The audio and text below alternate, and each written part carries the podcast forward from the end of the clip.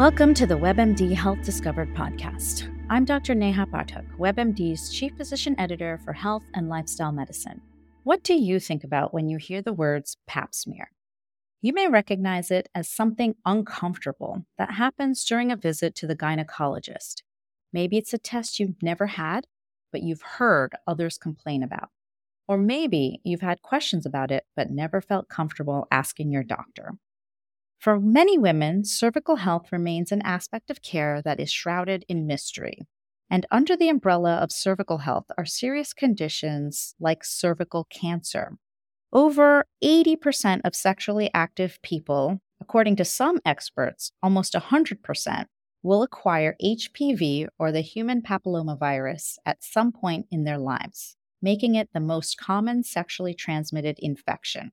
And more than 14,000 women in the United States are diagnosed with invasive cervical cancer related to HPV each year. So why aren't we talking about this more? Since January is Cervical Cancer Awareness Month, we thought it was the perfect time to speak to an expert about cervical health throughout the lifespan. Today, we'll discuss the myths and facts of cervical health, why regular cervical cancer screening is so important, and how to initiate a conversation with your healthcare provider when it can feel daunting or when you're unsure about where to begin. We want to demystify cervical health and empower women with resources and knowledge that they need to safeguard their well-being. Here to speak with us is my guest, Dr. Staci Tanouye. Dr. Tanouye is a board-certified OBGYN in private practice and an expert in adolescent, sexual, reproductive, and menopausal health. She has become a leading gynecologist on social media with the mission to educate women and all people with vulvas to love their bodies through knowledge and empowerment. Welcome to the WebMD Health Discovered podcast, Dr. Tanouye. Thanks. It's so great to be here. So before we jump into my questions, I'd like to ask about your health discovery. What was your aha moment around using your social media platform to empower women with reproductive and sexual health knowledge? I think it was probably a series of moments of just realization that we, especially here in the US, just don't get a whole lot of education and knowledge based around our bodies, and particularly when it comes to vulvas, vaginas, and sexual health. And I think just realizing that everyone's baseline is so different and that we really have to start building from the bottom at a good foundation and building up to get to all the knowledge that I want to share. I think that was kind of the biggest aha moment, was that everyone wants and needs this information so badly, and there's not a good way to give it, and there's not a good way for people to find it and receive it. And so that's where I started really exploring my social media platforms to get that information out in a way that people could really respond and understand what we all want and need to understand. So kind of building off of that, so before we even jump into our questions about cervical health and cervical cancer, help us understand what the cervix is. Where is it and what is its function? Yes. So the cervix is basically the opening and the closing of the uterus. And this is up inside the vagina. So at the very, very top of the vagina is where the cervix is. The cervix looks like a small little donut. And in general, it is a closed donut. But obviously, when people are pregnant or going to deliver a baby, that's when the cervix starts opening more to allow that baby to come through.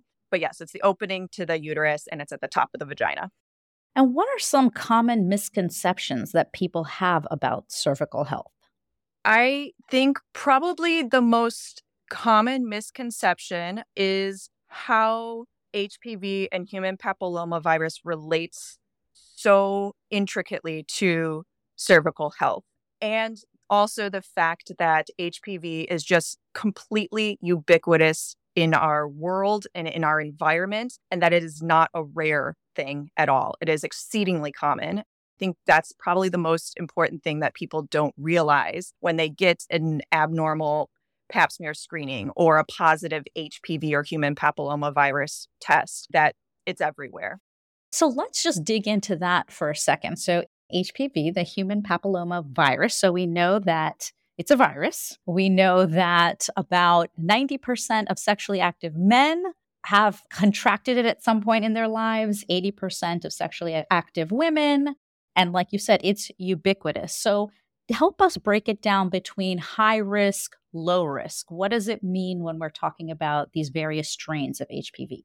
Sure. And I'll just throw in there, too, that some experts really believe that nearly 100% of sexually active adults will have HPV at some point in their lives. But HPV as a virus is very transient, so we're not always going to catch that even in population studies and data. So, yes, the data says 80 to 90%, but some experts do believe it's nearly 100% in someone's lifetime. So high risk and low risk HPV, there's about 200 HPV recognized strains out there, and it's divided into high-risk strains and low-risk strains. Low-risk strains of human papillomavirus are what we relate to with warts, skin warts, or even genital warts. When we think of genital warts, we think of these little tiny skin tag warty projections on the vulva or on the penis or the genital area. And these are usually related to HPV types or strains 6 and 11. Low-risk strains are generally strains that do not lead to things like precancerous or cancerous changes of the cervix or vulva or vagina or penis, as opposed to high-risk strains, which we think are leading to precancerous changes in the different tissues. The most common high-risk strains that we think of are strains 16 and 18. But there are at least 15 other strains that we can identify that are high-risk strains that lead to precancerous and cancerous changes of multiple different tissues, not just the cervix and genital area. Thanks for breaking that down for us. So now let's go into our discussion around cervical cancer screening. So we know that the majority of cervical cancers are linked with HPV, and we recognize that we should be screened, and we'll dig into what that looks like. But most of us have heard about the terms a Pap smear. I think more people are hearing about HPV testing, and then people also hear about pelvic exams. So can you help us differentiate between these different tools that we use to help understand someone's reproductive health, sexual health, their cervical health? Yes, because that's also a really common misconception, because not every pelvic exam equates to a Pap smear screening. They are two separate entities, and Pap smears are done during a pelvic exam, but not every single pelvic exam. So a pelvic exam is usually comprised of two parts. It's a speculum exam, and the speculum is kind of that duck-billed instrument that we use to insert into the vagina so we can visualize the vagina and the cervix. And the second part of a pelvic exam is what we call a manual exam, where we actually insert one or two fingers into the vagina so we can feel the cervix and use our other hand to palpate the abdomen and pelvis so we can push on and feel the uterus and ovaries. So speculum and manual exam comprise a pelvic exam. Now, during that speculum portion of exam, if you are having a preventative health exam with your GYN provider, then we may be doing a Pap smear screening, which is a swab or sweeping of the face of the cervix to gather some cells to send off to the lab. Now, again, not every pelvic exam has a Pap smear with it. We only do Pap smears in the office for preventative health reasons. So can you help us sort of understand when screening for cervical cancer should start, and what are the components of cervical cancer screening specifically? Yes. So screening in the U.S. right now, our recommendations are we start Pap smear screening at age 21, regardless of if someone has started to be sexually active or not. Screening with a Pap smear should happen at least every 3 years if it's normal. After the age of 30, then we have some options, and we can do screening for normal results every 3 to 5 years, depending on what types of testing that we are doing. So from ages 21 to 30, we're usually just doing the Pap smear by itself. After the age of 30, we often combine the Pap smear with a specific HPV test and do them both at the same time, because we believe that if both of those are normal or negative, then that's some extra reassurance that we can space out screening a little bit more if we want to. And the HPV testing that's being done is being done to look for certain high-risk strains like we talked about. Correct. It screens, the HPV test, it screens in general for a panel of high-risk strains. And so let's talk about women who are sexually active with one partner versus multiple partners. So what would be the recommendation if you're in your 30s and beyond, and you are with one partner versus multiple partners? Does that change the calculus with regards to the Pap and the HPV testing and how often it needs to happen? Not at all. So it doesn't matter how many partners you have currently, you have had in the past. You should get your Pap smear screening every 3 to 5 years, again, depending on results and what tests are done. The only time that changes a little bit, the options change, is after the age of 65. Over the age of 65, you have the option to discontinue Pap smear screening if you meet certain criteria. One of those criteria being that you have a long history of normal Pap smears on your health record, and the second being that you don't have any new sexual partners. So that really is the only time that we consider number of sexual partners in our screening recommendations. And I'm so glad that you broke it down like that, because I think that's one of the biggest misconceptions that I see with married women or partnered women, where they say, well, I don't really need to have this done as frequently as you're suggesting because I'm not having any new exposures. Right. And we also know that although we think HPV can be cleared completely by the immune system, there is a lot of thought that HPV can also lie dormant or latent in cells and not be present or detectable, and then pop up years or even decades later. So an exposure that is you're testing positive for might not be a recent exposure. It might even be from your current partner 20 years ago. So HPV is a very, very poorly understood little virus, and we cannot discount. It doesn't act like other sexually transmitted infections. You can't say A led to B the vast majority of the time because of how HPV is so different and how it works in everyone. Yeah, thanks for bringing that point up too, because I think that's another big misconception. And it's a point that makes a lot of people worry in terms of, did my current partner give me this? Or you're sort of trying to figure out tracing and tracking. How did you get it? Where did you get it? And it's one of those viruses that, like we talked about in the beginning, it's so ubiquitous. It's so common that it's hard to make that connection. And that's why the screening for cervical cancer is so important. Correct. It's nearly impossible to make any of those connections. I mean, obviously, in very certain situations you can, but in most normal sexually active adults, it's nearly impossible to trace that. So is HPV preventable in any sense if it is so ubiquitous? So yes and no. Yes, in the fact that if someone is 100% abstinent, it may be preventable. But we also have had incidences and case reports of people who report completely being abstinent for their entire life and still coming up positive for HPV. So there are some other kind of skin contact sort of mechanisms that this might happen, although it's less likely if people aren't sexually active at all.